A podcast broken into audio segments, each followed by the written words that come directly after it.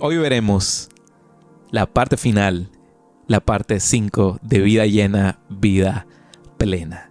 Y para comenzar quiero leerte aquí Salmo 27, verso 1. Con este salmo habíamos iniciado este devocional y hoy que estamos ya cerrando eh, esta, esta parte, esto quiero leerlo, claro que sí, contigo.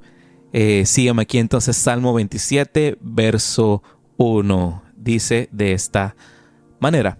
El Señor es mi luz y mi salvación. Entonces, ¿por qué habría de temer? El Señor es mi fortaleza y me protege del peligro. Entonces, ¿por qué habría de temblar? ¿Cómo está tu vida hoy? Esta pregunta la hemos estado realizando toda esta, eh, estas últimas semanas. ¿Cómo está tu vida hoy? Si lo pudieras colocar con toda honestidad en una balanza y, y preguntarte, ¿cómo estoy hoy? ¿Cuál sería tu respuesta? ¿Lleno, pleno o con dolor, con un vacío? ¿Cuál será tu respuesta? Lo que a veces dejamos por sentado es que la vida está llena de temporadas. Habrá altas y bajas. Habrá tiempos donde sale el sol y habrá otros momentos donde todo parece estar oscuro y nublado. Pero, ¿qué pasa cuando uno siente que está eternamente en ese momento de nubosidad? En ese momento donde todo está oscuro, donde todo está lleno de duda, de temor, de sufrimiento. ¿Qué, qué, pasa cuando uno se siente que está estancado en ese momento? Bueno, es exactamente ahí. Exactamente ahí. Cuando volteamos la mirada a las cosas que realmente importan a las cosas que realmente importan. Y por encima de todo, lo que asegura nuestra llenura y nuestra plenitud, terminamos enfrentándonos con eso. A veces la mejor manera para darnos cuenta de lo importante es cuando todo a su alrededor pareciera desmoronarse. Y ahí es donde nos damos cuenta que lo más importante, lo que llena nuestra vida de plenitud es buscar el rostro de Dios.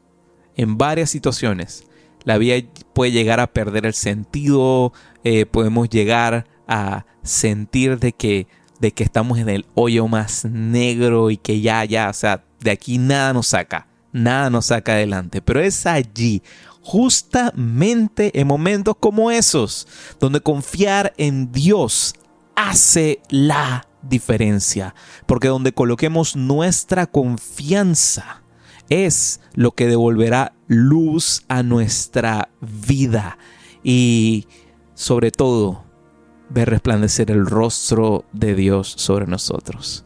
Porque una vida llena y plena no quiere decir de que, bueno, uno esté exento y, por ningún lado tenga uno em, dificultad, necesidad, problemas. No, no, no, no. Eso no quiere decir que una vida sea llena y plena.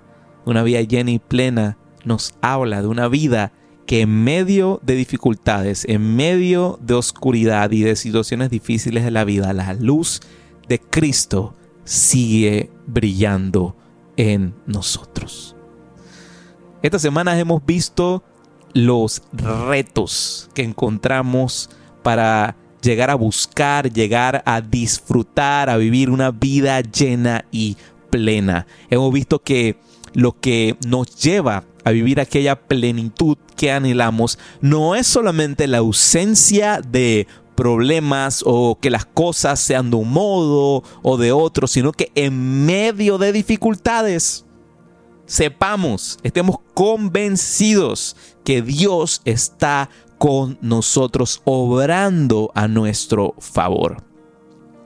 Y en algunas ocasiones he mencionado que es maravilloso, es, es wow que Dios bendiga nuestras vidas, es, es, es nuestro motor. Oh, qué maravilloso que Dios bendiga nuestras vidas y sea la respuesta a nuestra oración. Pero algo mucho más maravilloso es que permitas que Dios use tu vida para que tú seas la respuesta de las oraciones de otros.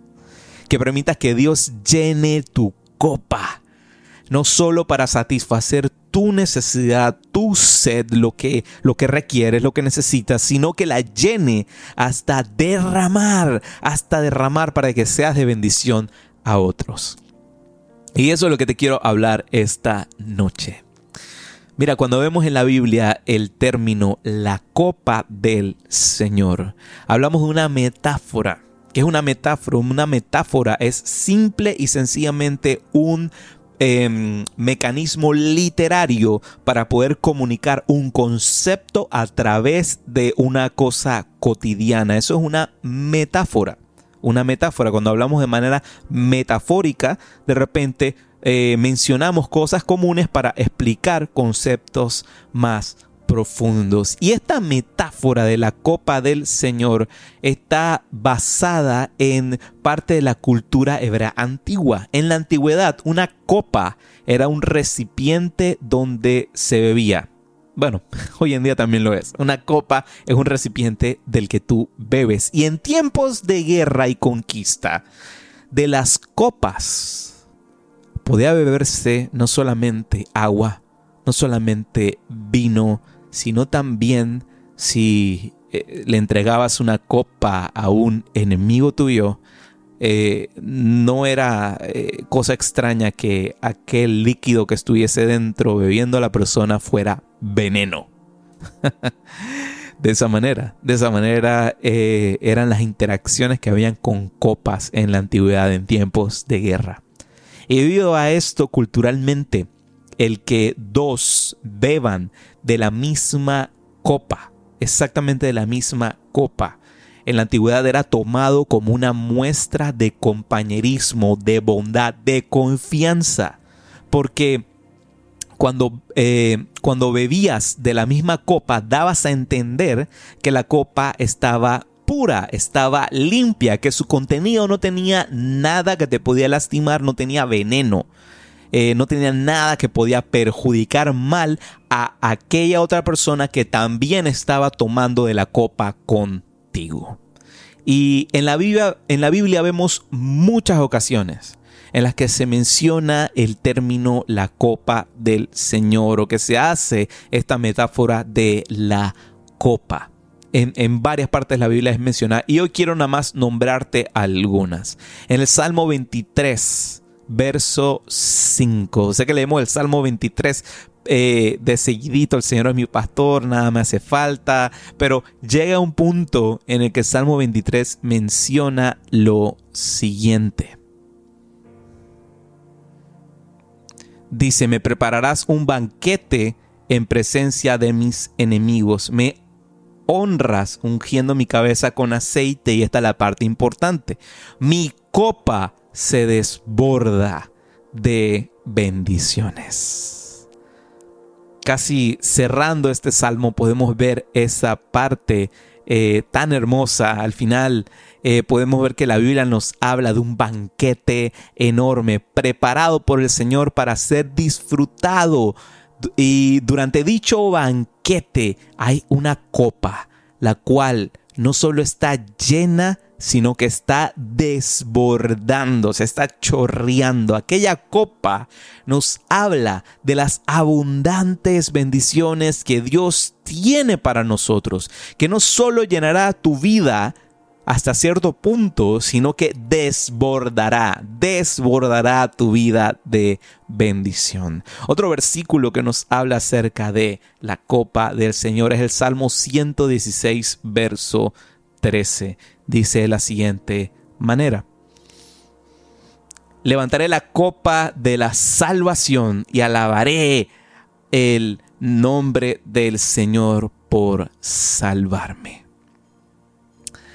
En este salmo se menciona aquel término, la copa de la salvación, la copa de la salvación.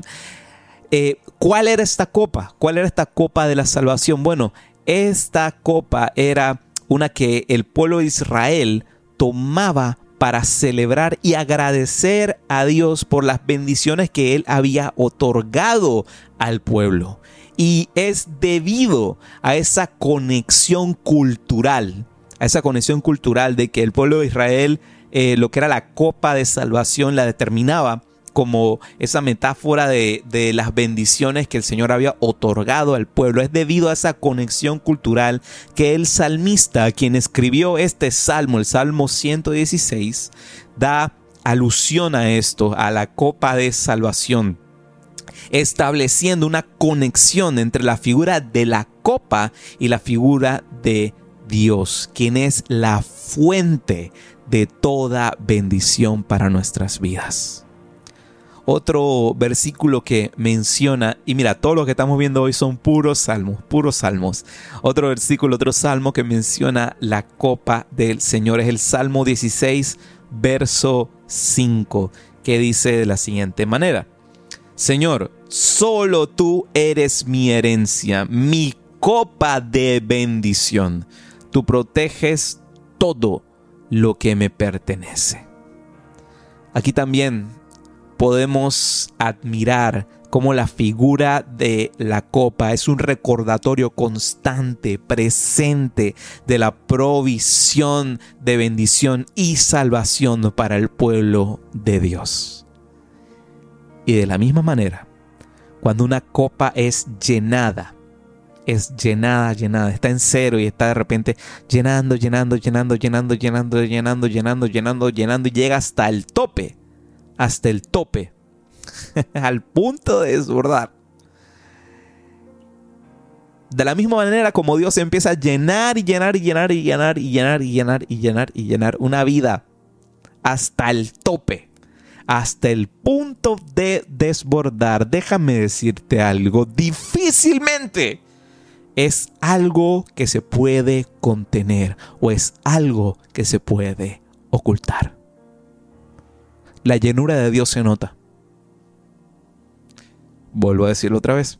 La llenura de Dios se nota. Se nota. No es algo que se puede manufacturar, no es algo que se puede engañar, no es algo que se puede simular. La llenura de Dios se nota. Se nota. Porque no se puede ocultar. Esta semana hemos visto diversas maneras en las cuales Dios llena nuestra vida. Estas últimas cuatro semanas hemos visto diferentes, diferentes maneras en las que Dios llena nuestra vida y las lleva a plenitud, hasta el punto de desbordar. Ahora que tu copa está llena y está desbordando, Hoy quiero hacerte la pregunta más importante de las últimas semanas.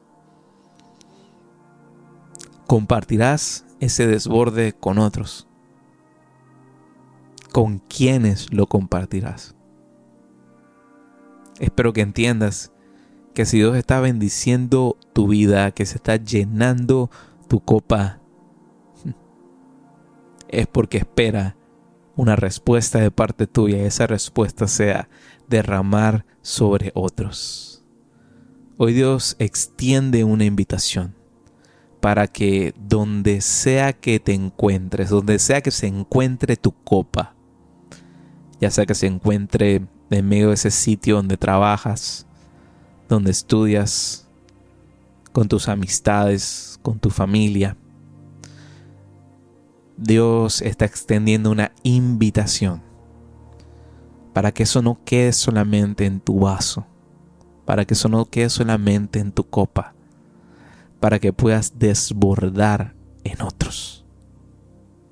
Si quieres ser lleno, más vale que te desbordes. wow, el Espíritu Santo está heavy hoy. si quieres ser lleno, más vale que te desbordes. Porque Dios no llena sitios que no tienen la capacidad de poder desbordarse. Desbórdate en alguien más. Esta temporada desbórdate en alguien más.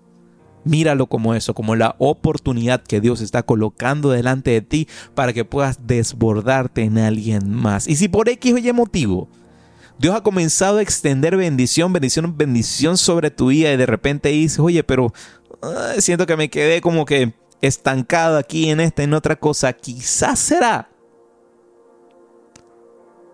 porque no has tomado todavía la decisión de desbordarte en otros, en bendecir a otros. Que ser llenos de Dios sea el medio, el medio y que la finalidad sea bendecir a los demás. Vivir una vida llena y plena. Finalmente se trata de eso. Finalmente se trata de eso no de nuestro beneficio personal únicamente, no, sino de que Dios impacte la vida de otros, de tomar aquella copa juntos, nosotros con Dios, y celebrar las grandes victorias que está por dar en su nombre. Que en este tiempo, que en esta temporada, que no termine 2023 sin que tomes la decisión de desbordarte en otros. Te animo a que sigas siendo lleno de Dios, llena de Dios. Que dejes el miedo a un lado y que tomes la decisión firme de poder bendecir a alguien más. Que el Señor te bendiga y espero que lo que hemos visto estas últimas semanas te anime a vivir en serio, de verdad, una vida llena y una vida plena en el nombre de Cristo Jesús.